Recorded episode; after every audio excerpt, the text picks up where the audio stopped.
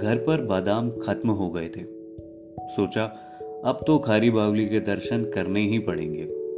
बस तो फिर तैयार होके चल दिए अपने प्रिय स्कूटर के संग, एक लंबे बादामी सफ़र पे। अब क्या कहें जनाब, सभी सफ़र सुहावने नहीं होते हैं। कभी कभी कुछ बादामी भी होते हैं। बहरहाल, अब चल तो दिए। लेकिन रास्ते में ट्रैफ़िक बहुत ही ज़्यादा था। मानो, सारी दुनिया ही भाग रही हो। जैसे कि कोई रुकना चाहता ही ना हो।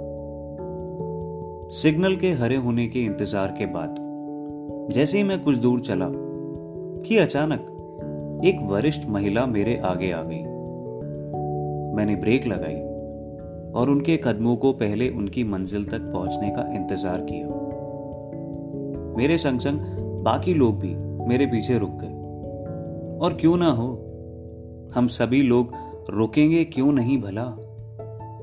आखिर दूसरों से कई गुना अलग जो थी वो उम्र होगी यही कुछ सत्तर पिचहत्तर की। लेकिन एक कमाल का आत्मविश्वास था उनकी आँखों में। सर पे एक छोटी सी टोकरी लिए एक लोहे के छल्ले बनाने वाले एक गोदाम में चली गई। उनके जाने के बाद, पूरे सफ़र में बस उन्हीं की छवि एक फ़िल्म रील की तरह चलती रही। उनकी वो आत्मसम्मान व हौसले से भरी आँखें। आसान होता उनके लिए भी शायद अनेक लोगों की तरह भीख मांग के अपना कर गुजारा करना।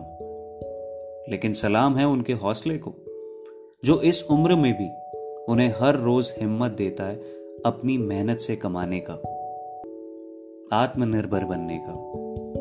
भले ही कमाती होंगी थोड़ा कम हम सबसे, लेकिन दोस्तों, यकीन मानिए, जो आत्मविश्वास मैंने उनके चेहरे पे देखा, वो हम जैसों से कई गुना ज़्यादा था।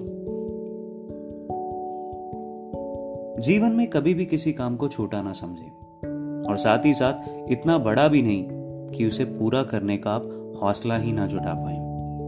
याद रहे, आपके दृढ़ निश्चय से बढ़कर कोई मुश्किल नहीं।